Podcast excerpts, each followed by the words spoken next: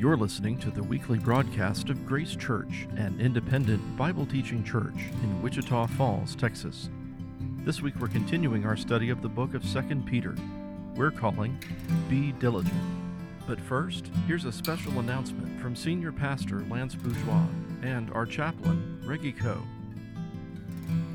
We've been through a number of different transitions going on uh, in the life of the church. Life just dictates that uh, from time to time that we need to uh, assess where we are and what we have and what we can do and, and how to move forward in that. Uh, and one of these transitions coming up, and I've asked Reggie to come up and share that with you.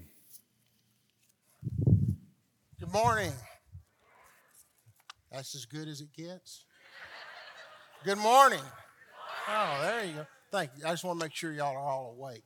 Uh, in 1978, we moved here at the invitation of the elders of Grace Church to shepherd this family of believers alongside Tom and Charma Rogers. It was not long before we made friends with so many in this church body, too many for us to name now. And so many of you whom we've met early on remain some of our dearest friends.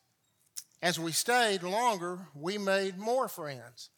And Beck and I would say that probably one of the greatest gifts of being a part of Grace Church is the gift that we receive to be a part of this body with you.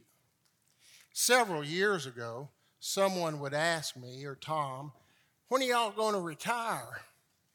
And we casually say, oh, probably in three to five years, never meaning it. Um, but the elders in 2018 began to seek to help me create a process that would give me a path to retirement. With 2018 as the start date, that would put me retiring on the five year plan to sometime in 2023. In the process of the discussion, we decided that sometime in 2022, I would go to halftime, eventually retiring in September of 2023. Staying on the pastoral team until 2023 will let Beck and I um, complete 45 years of ministry here at Grace Church. Thank you. Thank you. This is to let you know that my halftime ministry will begin June the 1st of 2022. I will still be responsible for senior adult ministry, still be doing counseling, still performing some weddings, and being a part of funerals. As of June the 1st, 2022, I will not have office hours, but will work from home. The church has set up an office space in the office area that we can use for counseling myself and others as well. To reiterate, I will begin my halftime June the 1st of this year and continue in that capacity to 2023. Becca and I are truly grateful to the Lord for the years we have gotten to invest our lives here in Grace Church. We have had the privilege, privilege of being a part of an elder led church we have also been a part of this church staff and have seen it grown from just two of us and a secretary to what our staff is today. What a blessing.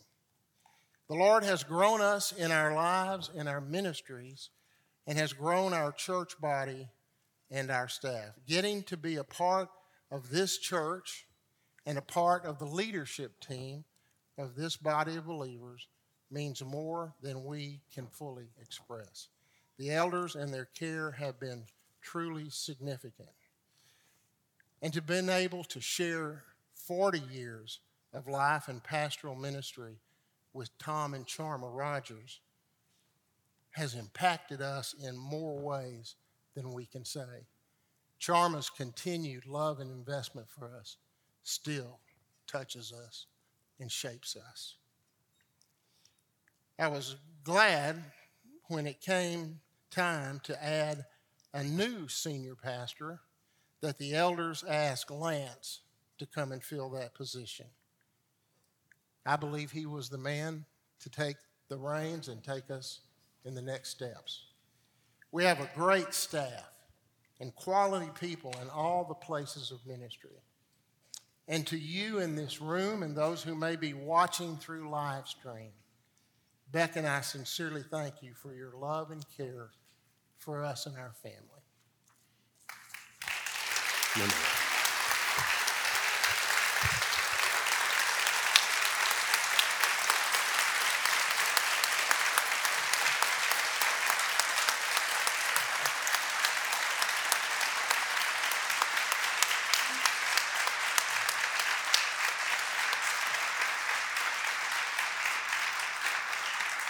Now, now, I hope you're not clapping because I'm finally leaving. Always with a joke. Um, so I met Reg in, in uh, 1997. Ellen and I were up visiting the church, and uh, Reggie, this seems shocking to me now knowing him like I do now, but his, his cards were so close to his chest. Tell him the reason. Because, well, well, there were some reasons. But anyway, so Ellen. Nothing to do with him. Ellen, there was a situation that had happened long before he knew me that created this moment. So we're walking through the hall, and Ellen and I kept thinking, man, Reggie doesn't like us at all. I mean, this guy is just so distant and aloof, which isn't him at all. And so we're walking down the hall uh, at one point, and all of a sudden he leans over and we passed the nursery rooms over on Cedar Elm, and he said, One day, little Lance and little Ellen will grow up in that nursery and uh, which turned out to be prophetic. But we, Ellen and I kind of looked at each other like, hey, maybe, maybe this could go somewhere. Somewhere in there, he did say, hey, by the way, here's the deal. If you come to Grace Church, you don't ever get to leave because we come here and we just stay forever. Let me just tell you this the average term for a pastor to go serve in a pulpit ministry is four to five years four to five, not 45, four to five years, which means the average pastor in a 45 year time period would have served in nine churches. Reggie Coe, can, the story of Grace Church cannot be told apart from Reggie Coe. He is so central to who we are as a church, and the fact that he has been here and the legacy that he has helped create, he is an example of a guy who graduated seminary and went and gave his life in the ministry of a local church, and we're better for it because of him and his investment, his heart for this church and this community, this church's care for him and Becca and the family as well, is what created the opportunity for him to be here for 45 years. So he's a gift. We're going to miss him. He's still going to be around. He will still have influence. He'll still serve uh, on our adult ministry team and be around. You'll certainly still see him in church, but he's earned the right not to maintain office hours anymore. He has earned this privilege. And so uh, we're grateful for him and wanted to share that with you. This will, you know, this creates huge gaps in what we've been doing as a church. And so there will be more transitions that we're trying to figure out how to move pieces around. You'll hear about that in, in the coming months as we figure that out. So why don't you join me in prayer and let's give thanks for, for Reg and, and for Becca and uh, continue on in worship this morning. Father, thank you for the privilege uh, of, of knowing the Coes. Father, you are the God who provides. You have always been faithful. In 1978, you provided uh, the Coes to come here. And Father, we are better for it. We're grateful for it. We love them. Thank you for your provision. Father, you still will provide. You will still lead us forward uh, in what you, you call us to do. And so, Father, we are grateful for that. Father, as we continue to set our, our sights on you this morning, as we worship and gather for the purpose uh, of worshiping you, the one who provides, the one who loves us so well, we give you thanks and we dedicate our hearts in this time to you. It's in your son's name we pray. Amen. So there's a phrase, I'm guessing you've heard it before a wolf in sheep's clothing. Now, you can do some research and try to figure out where that phrase first originated. We see it in Scripture. It seems to go back and even predate Scripture. We see it as far back as Aesop's fables. Now, if you're familiar with those, the one that you may be familiar with in particular was an 1867 translation of this story. As the story is told, it goes like this once upon a time, a wolf resolved to disguise his appearance in order to secure food more easily. Encased in a skin of a sheep, he pastured with the flock, deceiving the shepherd by his costume. In the evening, when the evening came, he was shut up within the fold by the shepherd. The gate was closed, the entrance was made thoroughly secure. Later that same evening, though, the shepherd, returning to the fold, during the night to obtain meat for the next day mistakenly caught the wolf instead of the sheep and killed him instantly. The idea being that someone who hides a malicious intent under the guise of kindness. I tell you, when Ellen and I got married all those years ago, and we pack up and we move to Dallas and we start seminary, we happen into a, a large Bible church down there uh, that's very like minded with us. And they had this large young adult Sunday school class. And so we make our way in. The teacher I actually happen to know because he was a theology professor of mine that same semester. And so we walk in there and he breaks us into groups. And here was the question write down your list of the doctrines of Scripture that you're willing to die for. Okay? So we break into groups and we're all writing out our list. And you know, I mean, we're, we're putting some, some great stuff, right? So, as you would imagine, across there's, there's probably 20 or 25 tables of, of, groups working on this. And so they start collecting them. And so he, uh, the, uh, teacher would say, okay, give me what's on your list. And so he'd go through that. He wrote those five, eight, ten, whatever things up on the board. And then he'd go to the next table and said, did you add anything to that? Or did you just duplicate the list? And so we would add, and by the time we finished, we had a huge list. I mean, there, there's 35, 50 th- things on that list, right? And so then he comes to, and he makes the point, and he said, I remember him with his dry erase marker up against the board. He goes, You know, I believe this. I think this is true. I think this is the most consistent way to interpret Scripture, but I'm not dying for it. And he'd scratch it off. And he started going through the list. And so as he got way got to the end, he said, "Here's what I would tell you. The older I get, the shorter my list is of what I'm willing to die for." And so as he began to talk us through some of those things that we start thinking through, what are the essential, not doctrinal differences. We have brothers and sisters in Christ who we will spend eternity with that hold to different things. If you're new to Grace Church, you may have walked in here and said, Well, that's not the way my other church or background would have taught that. That's fine. I'm not talking about minor doctrinal differences. We have reasons for believing what we believe, and we think that they're consistent. But we're not talking about doctrinal differences here. When I talk about a wolf in sheep's clothing in our churches, what are the kind of things I'm talking about? I'm glad you asked. Like this one the authority and the inerrancy of Scripture is we cannot and will not let go of that. The moment we think that this book is not authoritative for us, then we have to decide which parts of it are authoritative and which ones are not. That's not our role. Our role is to uphold the fact that Scripture is authoritative and inerrant. Or the Trinity is that God exists in three persons Father, Son, and Spirit. Three distinct natures, three different personality, all three God, equally God. We have to hold that. The full deity and humanity of Christ, that necessitates a virgin birth. We're not letting go of that. If you have somebody come in and teach something contrary to that, that's a wolf okay? Spiritual lostness of the human race is that we are lost spiritually. And if God doesn't intervene and come and pursue us and woo us, then we will remain lost. But because of the substitutionary atonement and the bodily resurrection of Christ, we have redemption in that based on his life, his work on the cross, and what he conquered walking out of the grave. Salvation by faith alone in Christ alone. We've got to hold that. This is a core doctrine to our faith. And then the physical return of Christ. Okay? So if you're thinking, okay, I wish I had that list again, here's your list, okay?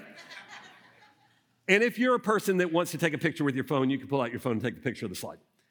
But let me say this we can have doctrinal differences with brothers and sisters in Christ who may see things differently. I would tell you that these seven things are so essential to our faith that we can't release any of these things. And so if you're sitting here and you're saying, why would we highlight those? Because if there's wolves coming in to our churches, we better be able to identify what a wolf is. And so when we come together this morning, and if you were with us in weeks one and two of this study, you may look up and say, now, wait a minute. Chapter one was pretty great, right? We've got these divine promises, we've got these divine nature, we've got this divine power. God's calling us if we're going to be effective, if we want to bear fruit, that we need to lean into these seven virtues. And so that sounded pretty encouraging. I like that. And then last week we talked about the fact that there's prophecy and there's eyewitnesses, things for us to cling to, and it sounded really good and we can trust it. And life feels like it's really dark sometimes. And so we've got this lamp that we can walk with that gives us guidance. I like that. You know why he told us that? Because he's about to tell us we better invest in building our spiritual life, chapter one, because there are wolves in sheep's clothing coming in our midst, chapter two. So if you're with me, Open up your copy of Scripture if you would. Second Peter chapter 2, as we're going to look at the first 10 and a half verses of this, and we're going to work through this uh, rather methodically to try to understand exactly what he wants to tell us. Chapter 2, starting in verse 1. Peter writes this But false prophets also arose among the people, just as there will be false teachers among you, who will secretly bring in destructive heresies, even denying the master who bought them, bringing upon themselves swift destruction. And many will follow their sensuality, and because of them, the way of truth will be blasphemed. And in their greed, they will exploit you with false words. Their condemnation from long ago is not idle, and their destruction is not asleep. Peter begins, he takes us to this idea, and he begins with false prophets. There had been a long history of false prophets in the time of Israel. I mean, they were familiar with false prophets. That's why they had standards and what, how you would actually punish false prophets. He said, You know, we've heard about those in history. Just know this the day of false prophets are not over. We're just calling them false teachers now. And so these false teachers, they're like counterfeits.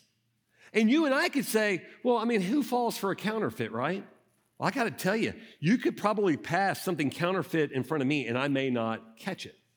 You see, by nature, something that's a counterfeit has to be so close to the original is that you could confuse the two. It's not like you could make a counterfeit that's way outlandish. It has to just be right there. And its words are we've got false teachers. They're counterfeits. They look like the real deal, but they're, they're fake. They're not worth it. They don't have value. And they've infiltrated our churches. And all of a sudden, we've got a problem because we need to figure out what we're going to do. He actually tells us where they've come in secretly, right? You see, for something to be untruthful, it can be the opposite of what the original was, but you know what? It doesn't have to be that far away. It can just be one derivation off, just one off. And right here, it may say, well, that's kind of close, but you know, down the line, it's just going to keep getting further and further.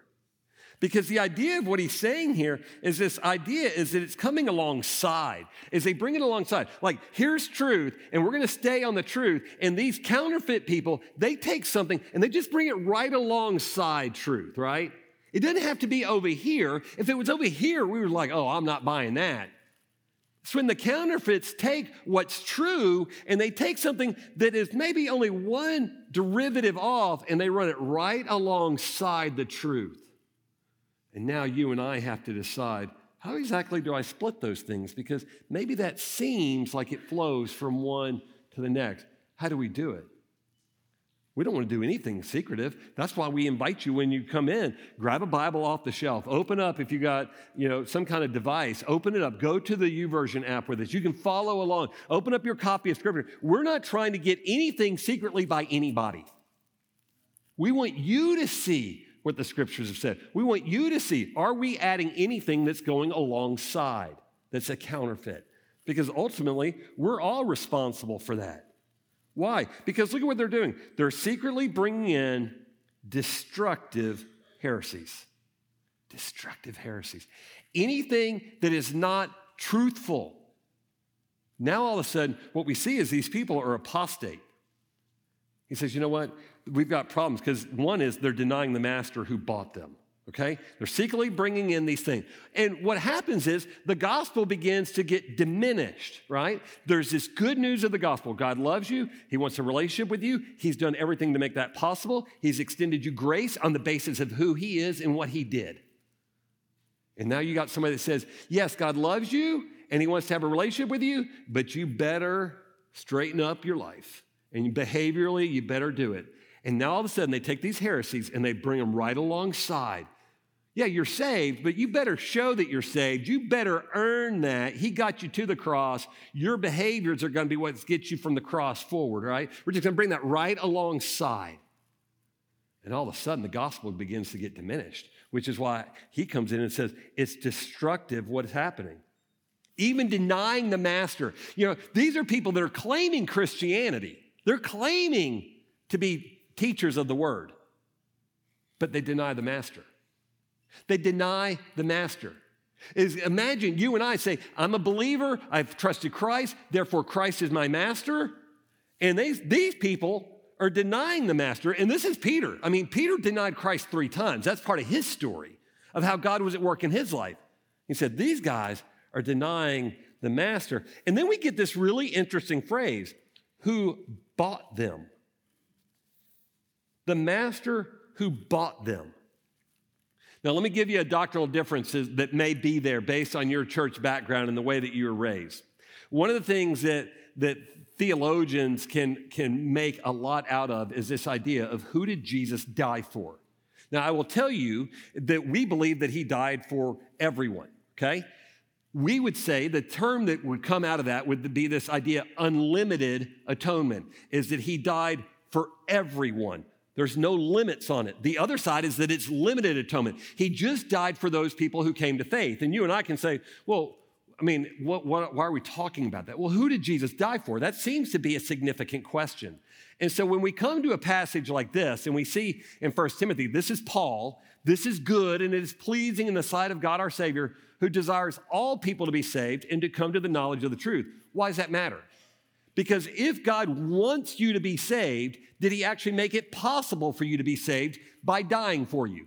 Otherwise, if he didn't die for you, he could want you to be saved, but it's not possible. See, that's why we start saying this stuff matters. Paul goes on in the same passage For there is one God and there's one mediator between God and men, the man Christ Jesus, who gave himself as a ransom for who? For all. The wolves? Yeah, even for the wolves, which is exactly what Peter says here denying the master who bought them. He bought the wolves? Later in 1 Timothy 4, for to this end we toil and strive because we have our hopes set on the living God who is the Savior of all people, even the wolves, even the wolves, especially those who believe, which is an interesting phrase, especially those who believe. He's the Savior of all. Why? Because there is no Savior apart from Jesus Christ. He is the only redemption this world will ever have, but especially to those who believe. Why? Is because the intended purpose was to bring salvation to the to, to the world. He died for everyone. It actually reaches its intended purpose and meets its goal when we come to faith. He's the Savior of all people. There's no other Savior, but it reaches its intended purpose in the life of those who come to faith. That's Paul, author of Hebrews.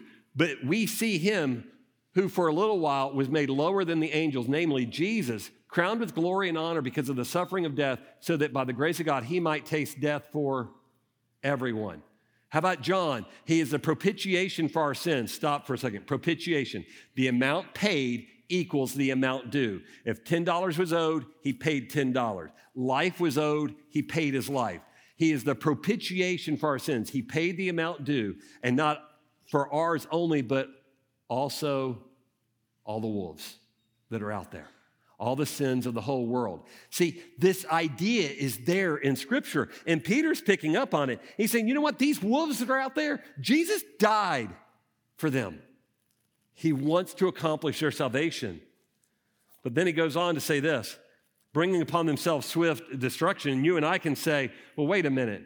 I've heard some false teachers, and it doesn't seem very swift to me. He doesn't say it's going to be immediate, he says it's going to be swift. When it comes, it will take you away very quickly. Doesn't mean it has to be today. It's not going to be every time somebody makes a false statement. That'd be a different world, wouldn't it? Somebody issues a false statement in teaching and then they're just gone? No. See, it doesn't work that way. No, but when judgment comes, it's going to be swift. Now, if we begin thinking about this, some of what we find is this reality, right? He's talking to teachers. And when we come to scripture and we see James 3:1, not many of you should become teachers, my brothers, for you know that we who teach will be judged with greater strictness.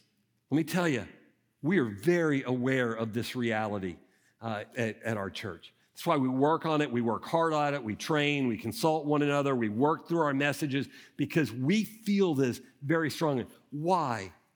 Because the moment somebody stands in front and opens up the scriptures and says, Thus saith the Lord, and is speaking on behalf of the Lord, the Lord says it matters to him because we're representing him and his word and his intentions in the message.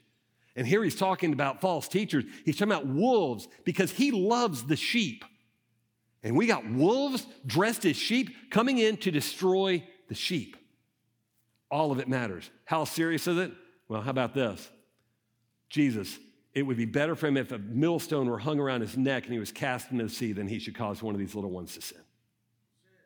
All of a sudden, when we start looking at what's going on with false teachers, we start seeing, we can say, well, gosh, the scripture is really harsh. When we read through what he's saying, and God would say, you know what? These are my sheep. I love them. I died on the cross for them. I care about them. I want to pastor them. I want to shepherd them. I want to do this for them. And I've got somebody dressing up as a sheep coming in to lead them astray. It matters. And he is trying to communicate that to us. And we shouldn't be surprised. Look at what he says in verse 3. Excuse me, verse 2. They will follow their sensuality, and because of them, the way of truth will be blasphemed. Well, yeah. You know why? Because who doesn't want to follow somebody that's going to say that, right? John Lillie, I think, captures this well when he said, No doctrine, however senseless and monstrous, which under the guise of a religious faith ministers to the sensual appetites of men, will ever want followers. You with me? You can have terrible doctrine, but if the appeal of any doctrine is follow your passions, follow your lead, then this is a faith that will never struggle to have people follow it, right? Now, why is it significant? Because all of a sudden, when we look up, what we see is this if you're denying the master who bought you, then somebody has to be master. And these false teachers have said, you know what? He's not the master. I'm the master. And we trade in the capital M master, Jesus, and we become a little m master, like, you know what? I'll control my own destiny. And what I want, I want. And I will pursue whatever I want. And at the end of the day, what I want is selflessness? Nah. Sacrifice? Nah me. I want my happiness. I want my joy. I want what I think feels good or will bring me the most happiness for the longest period of time. So he says, all of a sudden, you know what? All of a sudden, we become hedonistic and we start pursuing things. See, it's interesting to me that Peter doesn't identify what false things they will teach because they can change with the culture, they could change with the time. Whatever is appealing in culture, he can change it. He said, but what he's saying here is, you know how you're really going to know a false teacher? They're going to deny Christ. You deny Christ, then everything else will fall apart. He said, but because this is the way they live, they claim the name of Christ, they're these false teachers, but because they don't follow a life to the master, he says, you know what? Our pathway will be blasphemed. Of course it will. Because people are going to look at Christians and say, wait a minute, you claim to be a Christian, you claim to follow the way of Christ, but in the end, what you want to do in any given moment or situation or circumstance is what wins the day. You're no different than the rest of the world. And all of a sudden, oh, that's why we're going to blaspheme the path. Now we see even more why Christ says that's blasphemy. Because people are looking at you and saying, oh, that's the way of Christ? Christ says, my reputation's at stake.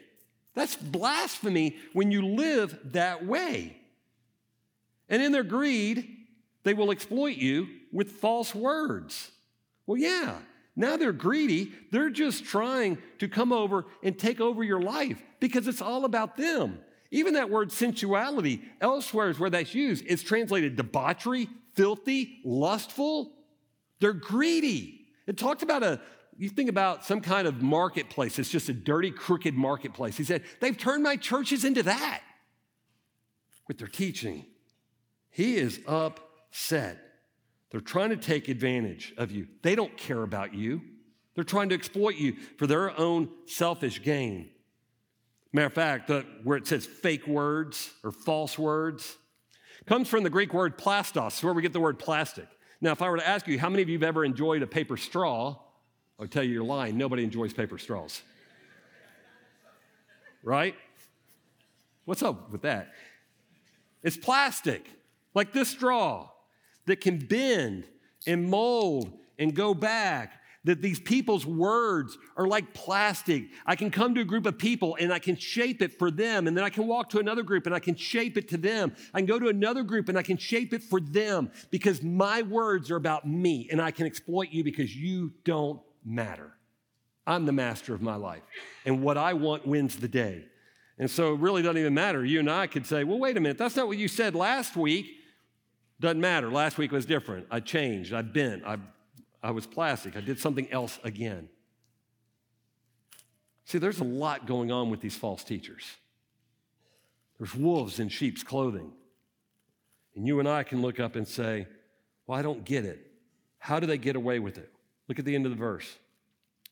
Their condemnation from long ago is not idle, and their destruction is not asleep. God isn't asleep, judgment's waiting for them. It's not today. We may not see it today. It could be today. We may just not see it. It could be a seared conscience, and we might not see it. But make no mistake, when we read when Paul writes, Do not be deceived, God is not mocked, for whatever one sows, that will he also reap. That is a true ism. And when we talk about teachers incurring a stricter judgment, and God has said that, and then he talks about it'd be better for you to have a millstone tied around your neck and thrown into the sea than lead somebody astray. And then we have God say, hey, what you sow, you will reap. Make no mistakes. God takes this very seriously. He does not like wolves in the pasture with the sheep. So you and I can look up and say, okay, doesn't see, I don't see it. You know, there, it's been said that ideas have consequences. Well, that, that is true. Ideas do have consequences. If we think about ideas, it may have to change the way we think or process something. Ideas have consequences. You know what else is true? Bad ideas have victims. And that's what Peter is confronting is that the bad ideas of these, these false teachers are having dire consequences for the sheep. And so he's gone through these three verses and said, look, this is what characterizes these false teachers. And you and I could, and he says, and judgment's coming. And you and I could look up and say, I don't see it. I mean, I don't see it. I mean, I, I get that you say that, I just don't see it. Are there any examples? And Peter says, Oh, yeah, there's examples. You want to know examples? He's about to give us three examples. And let me tell you, what he's going to do in this section, verses four through the middle of verse 10, is one sentence and it's called a conditional sentence. And so we're going to read these three examples that he gives us. And each one of them he introduces with the word if. And as he does that, it really, because of the type of sentence it is, you could translate it since. It's not just if this is true, it is true, since it's true, okay? So we're gonna read through these, and then we all of a sudden, after all these sentences of that, we're gonna get the conclusion to his sentence that it gives us his example. I think this will make sense as we begin to walk through this, okay? Look with me, if you would, at verse 4. Here's our first. For if God, or since God, did not spare angels when they sinned, but cast them into hell and committed them to chains of gloomy darkness to be kept until the judgment. That's the first one of them. Now, what we know about that is the first example that he gives us. Does God historically judge sin? Yes. First example, the work of Satan the work of Satan. There, there are two things he really could be pointing to here. One could be when Satan fell from heaven and fallen angels went with him. It could be a reference to that. It could be Genesis 6, which led into the flood narrative, if you want to go back and read that. We're not exactly sure. But what we do know is this is he's already cast them into hell and committed them to the chains of gloomy darkness to be kept until the judgment. They've already been sentenced. They've already been found guilty. They just haven't had the judgment come yet. See, it is possible that God is restraining people in his judgment and we don't see the judgment yet. And that's talking about Matthew 25 and what's coming up. But know this is based on Peter's argument, these false teachers will meet the same fate that the angels did. Judgment is coming. That's your first example. Look at the second example, verse 5. If, since he did not spare the ancient world, but preserved Noah, a herald of righteousness, with seven others when he brought a flood upon the world of the ungodly. First, he judged Satan and Satan's work. Now he judges the world. This is Genesis chapter 6, if you want to go read more about it. Now, I will tell you, Peter was marked by the flood story. We see it in 1 Peter, we see it here in 2 Peter, and it's going to come up again in 2 Peter. And that story, you may be familiar with it, that Noah was saved with seven others. It's Noah, his wife, his three boys, and their spouses. And a world that had gone crazy evil, there was one family that he saved. What was his life like? Well, he tells, tells us Noah was a herald of righteousness. In a world that had gone crazy in sin and evil, there's a voice out there in the wilderness. It's like, this isn't right. This isn't what God wants. He wants more. He is a preacher of righteousness in the midst of a generation that is lost. There's always a faithful remnant. There's always a faithful remnant. Let me encourage you. I don't know what God's plans are for the future generations, but know this God has never abandoned a generation ever. And when I hear people my age say, I just feel sorry for our kids and what they're going to grow up in, I feel sorry for my kids' kids and what they're going to grow up in, let me just tell you this. You don't need to feel sorry for them. God did not call you to that future timeline. He's calling the next generations to it. Our job is to pray for them, not to feel sorry for them. Our job is to disciple them today so that when they get to that generation, they know this book so that when the wolves enter their pastures, they can identify who the wolves are. We don't need to be afraid for them and we don't need to feel bad for them. God is raising up another generation to lead forward because he doesn't write anybody off. He didn't do it with Noah and he's not going to do it to our kids. He's faithful. And so we find ourselves in this situation where we say, okay, so what happened here? Well, remember we were talking about the swift, the judgment's to be swift? It, up until this point, it had never rained before. And you and I are like, let me come up with how God might judge people. God says, You haven't even begun. You can't keep up with me. You, are like, God, what do you mean? I mean, bring judgment. He's like, I am. It's going to rain. And we're like, What is rain? He's like, It's where water is going to fall from the sky, but when it starts, it's not going to stop. And you and I could say, Well, wait, what if the evildoers outnumber the other ones? God says, I'm not afraid. I will bring a flood. I will redeem and save who I save. I will save those that cling to righteousness. And everybody else, I will wash them away with a flood. And you want to talk about swift. They had time to build the boat. There was time. Noah, the preacher of righteousness, hey, get on the boat. I'm going to build a boat. But when judgment came, it was swift. It started raining and everything was destroyed. But you know what? You could have looked until that rain, that first raindrop fell, and you could have said, God's asleep at the wheel. God, why aren't you doing something? And God would say, Oh, I'm doing something. You just don't know it yet. Judgment is coming. What a moment. By the way, false teachers will meet this same fate. Just like the angels, just like the rest of the world, sudden judgment. Here's your third example. Look at verse 6. If, since, by turning the cities of Sodom and Gomorrah to ashes, he condemned them to extinction, making them an example of what is going to happen to the ungodly. He judged Satan, he judged the world, and now he judges the flesh patterns of this world. You want to read this? Genesis chapter 19. Two cities reduced to ashes. It's an example of how God judges the ungodly. It's there. Unrestrained sin, hedonism brings about judgment. That's how it works. That is the reality of it. Now, I'm going to say this. I, I think it's an interesting note. If you want to go back and read Genesis uh, 19, go read it. But in this, Peter doesn't even highlight what the sin of Sodom and Gomorrah is. And if you know the story, you probably know some of it. There's a lot there. We've got we've got people that are pursuing a level of sexual assault. We have people living in homosexual lifestyles. We have a father who tries to give a mob of men his daughters. But in a world where your false teachers are driven by their sensuality and now they've become hedonistic, what's the end result of that? I will be my own master. I'll be whatever I want to be. And we've got a story here with Sodom and Gomorrah where we see you want to talk about how God feels about, about people and about his sheep? When people become nothing more than your hedonistic pursuit for your own pleasure, God takes that very seriously. And so all of a sudden he says, You know what? I judge Satan, I judge the world, I judge the flesh. You know what? It's no, it's no secret we live in a highly sexualized culture and we're looking around and trying to figure out how to live in this. I hope you can join us next week for our culture conference with Dr. Yuan and his family. If you can come on Friday night and Saturday, that'd be great. The family will be here on Sunday morning.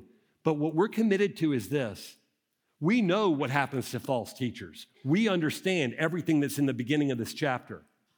Our question isn't what Scripture says, our question is how do we love a people group more effectively that we might draw them to Christ for a group of people who feels like the church hates them. How do we do that? Not change our truth. We understand. Teachers incur stricter judgment, millstones around the neck. I don't want it. So, how do we love people well in a way that we can draw people in and have the opportunity to address other false teachers in this world that are saying different things? That's why we want to do this, because all of this stuff that we're reading matters. Now, the reality is, is in the same way that the false teachers will meet the same example of Satan and his angels, the same way that they will meet the reality of this world is the same way they will meet or have the same fate as Sodom and Gomorrah. See, all of this matters. But for you and I to look up and say, Where's my hope? Look at verse 7. And if he rescued righteous Lot, now let's just take a second. If you know the story of Lot, that feels a bit like a stretch, right? You know what it doesn't say? It doesn't say godly Lot. It doesn't say spiritually mature Lot. It says righteous Lot. The one who is in a right relationship with God the Father, that he's looking towards Messiah. He's trusting in the Lord for the Lord's provision of salvation. He's righteous. Before the Lord, he stands righteous. We don't see a, a ton of godly behavior from Lot. But he doesn't say that he's godly. He says he's righteous. He's been declared righteous before God. He's in relationship with him. And by the way, he uses this word righteous three times in two verses about Lot. If by turning the uh, verse 7, and if he rescued righteous Lot, look at Lot's condition. Greatly distressed by the sensual conduct of the wicked. For as the righteous man lived among them day after day, he was tormenting his righteous soul over their lawless deeds that he saw and heard. Have you been there? Righteous with God, and you feel like your soul is tormented by the evil of this world? The sexuality, the selfishness, the violence, the abuse, abortion, the trafficking, you name it. We've got wolves everywhere. And like Lot, I feel like Lot, distressed by the, sex, the sensual conduct of the wicked. You know why? Because we hold to a master, capital M, master. And God said it's wrong. So they've got these lawless deeds. There's these unrestrained pursuit of self. There's this inner torture that it creates for those of us who know Him. Do we give in? No. We stand there like Noah. We be that herald of righteousness in a generation that's lost. And we look out for those false teachers, those wolves who are there. Because he said all of this to get us to this point. Look at verse 9. If this is true, it is. If this is true, it is. If this is true, it is. He's built his entire case to bring us to this. Then the Lord knows how to rescue the godly from trials. Praise God. He did it with Noah. He did it with Lot. He can do it for us. Oh, no, no, no. You don't know how bad our generation is, God. God says, I've wiped out a generation with a flood. I've burned cities to the ground. I get it. But what I have shown you is I see the individual righteous person who's my child, and I will pull you out of it. That's who he is. That's what he does. The Lord knows how to do two things He knows how to rescue the godly, and, second half of the verse, and to keep the unrighteous under punishment until the day of judgment, and especially those who indulge in the lust of defiling passion and despise authority.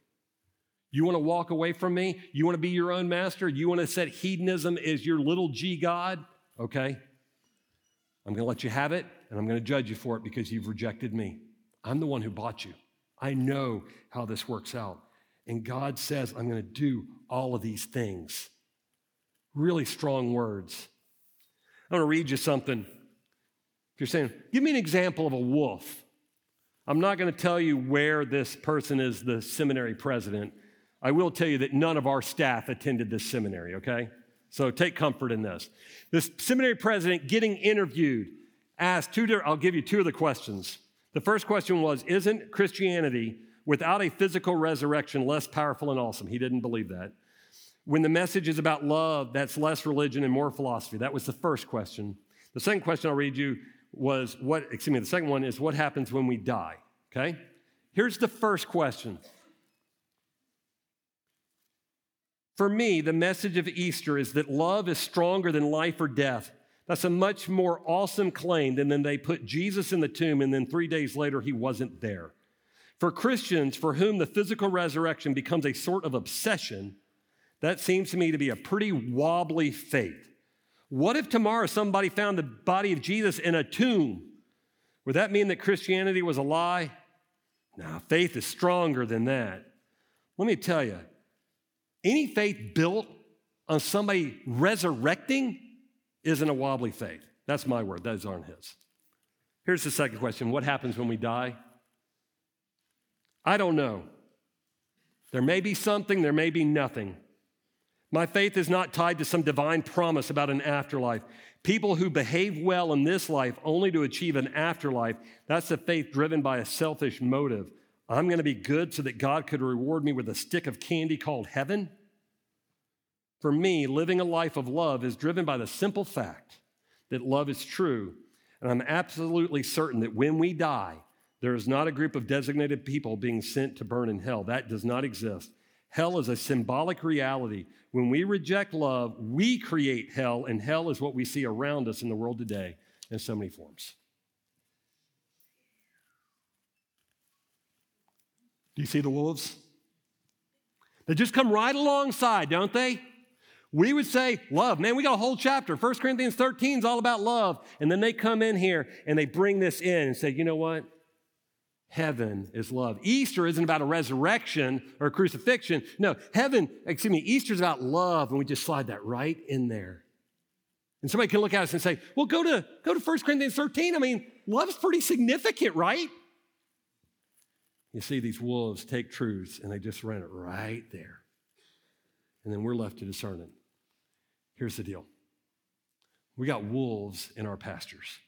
Know this we have a shepherd who's a good shepherd. He's the chief shepherd, and he is about walking through the pasture. Our calling is to know his voice, let him provide for us, to feed us. Know the truth, know the signs, know the characteristics of these false teachers, and know what we believe so that when that counterfeit, those plastic words come in and they come right up alongside our truth, they're going to say, that's not right. You've been listening to the weekly broadcast of Grace Church, an independent Bible teaching church in Wichita Falls, Texas. You can join us for worship Sunday mornings at our campus on Stone Lake Drive in Wichita Falls. Stream services live online at gracechurch.com or subscribe to our podcast published on Apple, Google, and Spotify. From all of us at Grace Church, thanks for listening. We'll see you next time.